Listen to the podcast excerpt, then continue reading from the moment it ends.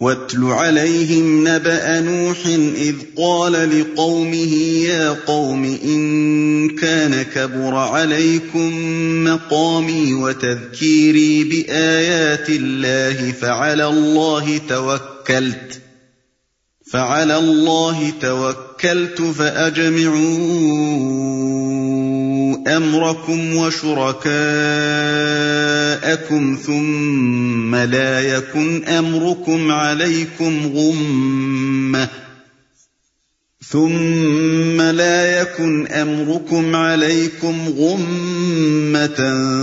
ثم قضوا إلي ولا تنظرون. کو نوح کا قصہ سناؤ اس وقت کا قصہ جب اس نے اپنی قوم سے کہا تھا کہ اے برادران قوم، اگر میرا تمہارے درمیان رہنا اور اللہ کی آیات سنا سنا کر تمہیں غفلت سے بیدار کرنا تمہارے لیے ناقابل برداشت ہو گیا ہے، تو میرا بھروسہ اللہ پر ہے۔ تم اپنے ٹھہرائے ہوئے شریکوں کو ساتھ لے کر ایک متفقہ فیصلہ کر لو اور جو منصوبہ تمہارے پیش نظر ہو، اس کو خوب سوچ سمجھ لو۔ تاکہ اس کا کوئی پہلو تمہاری نگاہ سے پوشیدہ نہ رہے۔ پھر میرے خلاف اس کو عمل میں لے آؤ اور مجھے ہرگز مہلت نہ دو۔ ان کو نوح کا قصہ سناؤ۔ یہاں تک تو ان لوگوں کو معقول دلائل اور دل کو لگنے والے نصاح کے ساتھ سمجھایا گیا تھا کہ ان کے عقائد و خیالات اور طریقوں میں غلطی کیا ہے اور وہ کیوں غلط ہے اور اس کے مقابلے میں صحیح راہ کیا ہے اور وہ کیوں صحیح ہے۔ اب ان کے اس طرز عمل کی طرف توجہ منطف ہوتی ہے، جو وہ اس سیدھی سیدھی اور صاف صاف تفہیم و تلقین کے جواب میں اختیار کر رہے تھے۔ دس گیارہ سال سے ان کی روش یہ تھی کہ وہ بجائے اس کے کہ اس معقول تنقید اور صحیح رہنمائی پر غور کر کے اپنی گمراہیوں پر نظر ثانی کرتے، الٹے اس شخص کی جان کے دشمن ہو گئے تھے، جو ان باتوں کو اپنی کسی ذاتی غرض کے لیے نہیں، بلکہ انہی کے بھلے کے لیے پیش کر رہا تھا۔ وہ دلیلوں کا جواب پتھروں سے اور نصیحتوں کا جواب گالیوں سے دے رہے تھے۔ اپنی بستی میں ایسے شخص کا وجود ان کے لیے سخت ناگوار بلکہ ناقابل برداشت ہو گیا تھا، جو غلط کو غلط کہنے والا ہو اور صحیح بات بتانے کی کوشش کرتا ہو۔ ان کا مطالبہ یہ تھا کہ ہم اندھوں کے درمیان جو آنکھوں والا پایا جاتا ہے، وہ ہماری آنکھیں کھولنے کے بجائے اپنی آنکھیں بھی بند کر لے۔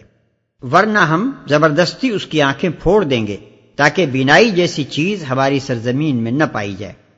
یہ طرز عمل جو انہوں نے اختیار کر رکھا تھا اس پر کچھ اور فرمانے کے بجائے اللہ تعالیٰ اپنے نبی کو حکم دیتا ہے کہ انہیں نو علیہ السلام کا قصہ سنا دو اسی قصے میں وہ اپنے اور تمہارے معاملے کا جواب بھی پالیں گے۔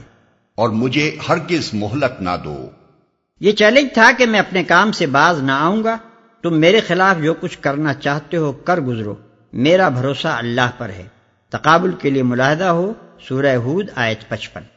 فَإِن تَوَلَّيْتُمْ فَمَا سَأَلْتُكُم مِّنْ أَجْرٍ إِنْ أَجْرِيَ إِلَّا عَلَى اللَّهِ وَأُمِرْتُ أَنْ أَكُونَ مِنَ الْمُسْلِمِينَ تم نے میری نصیحت سے منہ موڑا تو میرا کیا نقصان کیا؟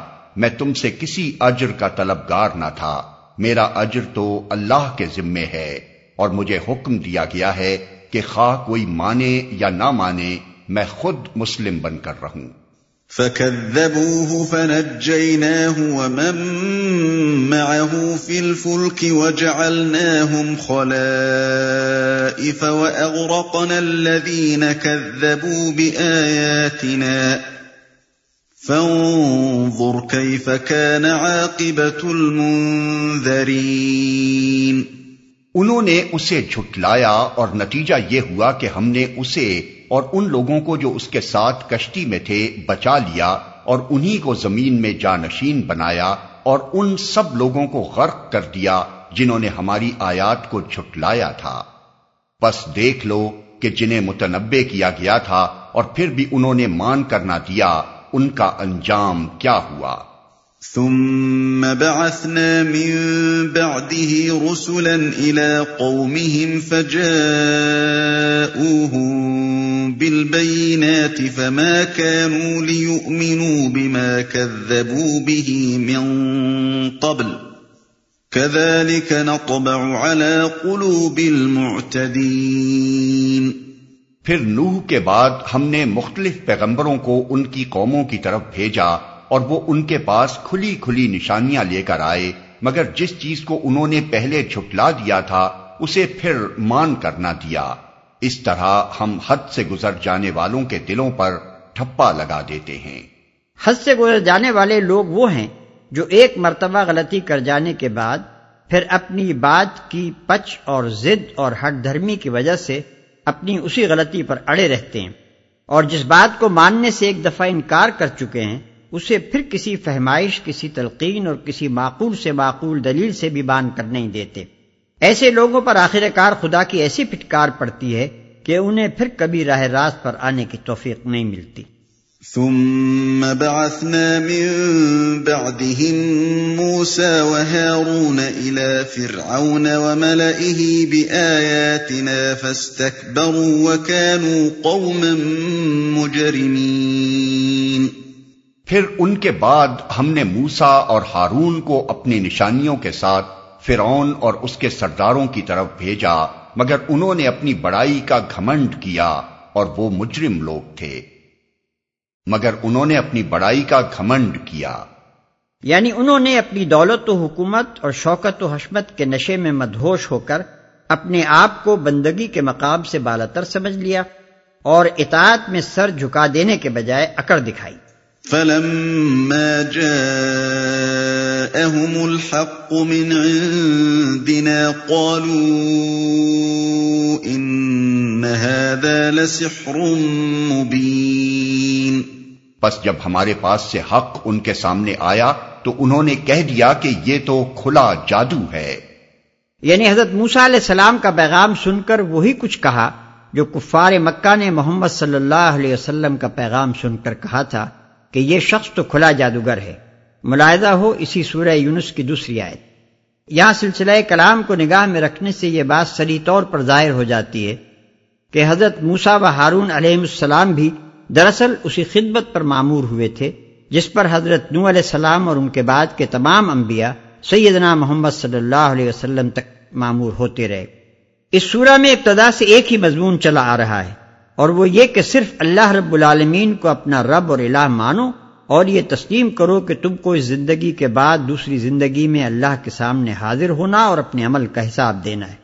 پھر جو لوگ پیغمبر کی اس دعوت کو ماننے سے انکار کر رہے تھے، ان کو سمجھایا جا رہا ہے کہ نہ صرف تمہاری فلاح کا بلکہ ہمیشہ سے تمام انسانوں کی فلاح کا انحصار اسی ایک بات پر رہا ہے کہ اس عقیدہ توحید و آخرت کی دعوت کو، جسے ہر زمانے میں خدا کے پیغمبروں نے پیش کیا ہے، قبول کیا جائے اور اپنا پورا نظام زندگی اسی بنیاد پر قائم کر لیا جائے۔ فلاح صرف انہوں نے پائی جنہوں نے یہ کام کیا، اور جس قوم نے بھی اس سے انکار کیا وہ آخر کار تباہ ہو کر رہی۔ یہی اس سورہ کا مرکزی مضمون ہے۔ اور اس سیاق میں جب تاریخی نظار کے طور پر دوسرے انبیاء کا ذکر آیا ہے، تو لازمن اس کے یہی معنی ہے کہ جو دعوت اس سورہ میں دی گئی ہے، وہی ان تمام انبیاء کی دعوت تھی، اور اسی کو لے کر حضرت موسا و ہارون علیہ السلام بھی فرعون اور اس کی قوم کے سرداروں کے پاس گئے تھے۔ اگر واقعہ وہ ہوتا جو بعض لوگوں نے گمان کیا ہے کہ حضرت موسا و ہارون علیہ السلام کا مشن ایک خاص قوم کو دوسری قوم کی غلامی سے رہا کرانا تھا، تو اس سیاق و سباق میں اس واقعے کو تاریخی نظیر کے طور پر پیش کرنا بالکل بے جوڑ ہوتا۔ اس میں شک نہیں کہ ان دونوں حضرات کے مشن کا ایک جز یہ بھی تھا کہ بنی اسرائیل یعنی ایک مسلمان قوم کو ایک کافر قوم کے تسلط سے اگر وہ اپنے کفر پر قائم رہے، نجات دلائیں۔ لیکن یہ ایک ضمنی مقصد تھا نہ کہ اصل مقصد بیست اصل مقصد تو وہی تھا جو قرآن کی روح سے تمام انبیاء کی بیست کا مقصد رہا ہے۔ اور سورہ نازیات میں جس کو صاف طور پر بیان بھی کر دیا گیا ہے کہ اذهب الى فرعون انه طغى فقل هل لك الى ان تزكى واهديك الى ربك فتخشى یعنی فرعون کے پاس جا کیونکہ وہ حد بندگی سے گزر گیا ہے۔ اور اس سے کہہ، کیا تو اس کے لیے تیار ہے کہ سدھر جائے؟ اور میں تجھے تیرے رب کی طرف رہنمائی کروں، تو تو اس سے ڈرے۔ مگر چونکہ فرعون اور اس کے آیان سلطنت نے اس دعوت کو قبول نہیں کیا، اور آخر کار حضرت موسا علیہ السلام کو یہی کرنا پڑا کہ اپنی مسلمان قوم کو اس کے تسلط سے نکال لے جائیں۔ اس لیے ان کے مشن کا یہی جز تاریخ میں نمایاں ہو گیا، اور قرآن میں بھی اس کو ویسا ہی نمایاں کر کے پیش کیا گیا، جیسا کہ وہ تاریخ میں فی الواقع ہے۔ جو شخص قرآن کی تفصیلات کو اس کے کلیات سے جدا کر کے دیکھنے کی غلطی نہ کرتا ہو، بلکہ انہیں کلیات کے تابع کر کے ہی دیکھتا اور سمجھتا ہو، وہ کبھی اس غلط فہمی میں نہیں پڑ سکتا کہ قوم کی رہائی کسی نبی کی بیست کا اصل مقصد اور دین حق کی دعوت محض اس کا ایک ضمنی مقصد ہو سکتی ہے۔ مزید تشریح کے لیے ملادہ ہو، سورہ تاہا آیات چوالیس تا باون، الزخرف آیات چھیالیس تا چھپن، المزمل پانچ تا سولہ۔ قال موسى اتقولون للحق لما جاءكم اسحر هذا ولا يفلح الساحرون موسا نے کہا، تم حق کو یہ کہتے ہو جبکہ وہ تمہارے سامنے آ گیا، کیا یہ جادو ہے؟ حالانکہ جادوگر فلاح نہیں پایا کرتے۔ مطلب یہ ہے کہ ظاہر نظر میں جادو اور معجزے کے درمیان جو مشابہت ہوتی ہے، اس کی بنا پر تم لوگوں نے بے تکلف اسے جادو قرار دے دیا۔ مگر نادانو، تم نے یہ نہ دیکھا کہ جادوگر کس سیرت و اخلاق کے لوگ ہوتے ہیں اور کن مقاصد کے لیے جادوگری کیا کرتے ہیں۔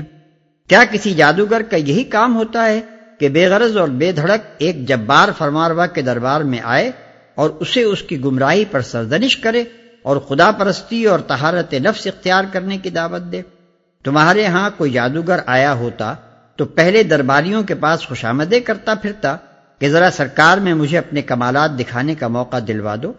پھر جب اسے دربار میں رسائی نصیب ہوتی تو عام خوشامدیوں سے بھی کچھ بڑھ کر ذلت کے ساتھ سلامیاں بجا لاتا، چیخ چیخ کر درادی عمر و اقبال کی دعائیں دیتا، بڑی منت و سماجت کے ساتھ درخواست کرتا کہ سرکار کچھ فدوی کے کمالات بھی ملحدہ فرمائیں اور جب تم اس کے تماشے دیکھ لیتے تو ہاتھ پھیلا دیتا کہ حضور کچھ انعام مل جائے۔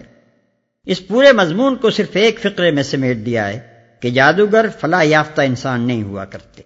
قالوا اجئتنا لتلفتنا عما وجدنا عليه آباءنا وتكون لكم الكبرياء في الأرض وتكون لكم الكبرياء في الأرض وما نحن لكما بمؤمنين انہوں نے جواب میں کہا کیا تو اس لیے آیا ہے کہ ہمیں اس طریقے سے پھیر دے جس پر ہم نے اپنے باپ دادا کو پایا ہے اور زمین میں بڑائی تم دونوں کی قائم ہو جائے؟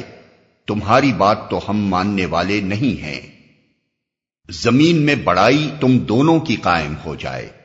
ظاہر ہے کہ اگر حضرت موسا و ہارون کا اصل مطالبہ رہائی بنی اسرائیل کا ہوتا تو فرعون اور اس کے درباریوں کو یہ اندیشہ کرنے کی کوئی ضرورت نہ تھی کہ ان دونوں بزرگوں کی دعوت پھیلنے سے سرزمین مصر کا دین بدل جائے گا اور ملک میں ہمارے بجائے ان کی بڑائی قائم ہو جائے گی۔ ان کے اس اندیشی کی وجہ تو یہی تھی کہ حضرت موسا علیہ السلام اہل مصر کو بندگی حق کی طرف دعوت دے رہے تھے۔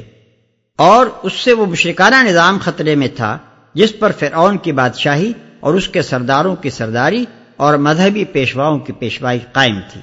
وقال فرعون ائتوني بكل ساحر عليم اور فرعون نے اپنے آدمیوں سے کہا کہ ہر ماہر فن جادوگر کو میرے پاس حاضر کرو۔ فلما جاء السحرة قال لهم موسى ألقوا ما أنتم ملقون۔ جب جادوگر آ گئے تو موسا نے ان سے کہا جو کچھ تمہیں پھینکنا ہے پھینکو۔ فلما ألقوا قال موسى ما جئتم به السحر إن الله سيبطله۔ إن الله لا يصلح عمل المفسدين۔ پھر جب انہوں نے اپنے انچر پھینک دیے تو موسا نے کہا یہ جو کچھ تم نے پھینکا ہے یہ جادو ہے۔ اللہ ابھی اسے باطل کیے دیتا ہے۔ مفسدوں کے کام کو اللہ سدھرنے نہیں دیتا۔ یہ جو کچھ تم نے پھینکا ہے یہ جادو ہے۔ یعنی جادو وہ نہ تھا جو میں نے دکھایا تھا۔ جادو یہ ہے جو تم دکھا رہے ہو۔ ويحق الله الحق بكلماته ولو كره المجرمون اور اللہ اپنے فرمانوں سے حق کو حق کر دکھاتا ہے، خواہ مجرموں کو وہ کتنا ہی ناگوار ہو۔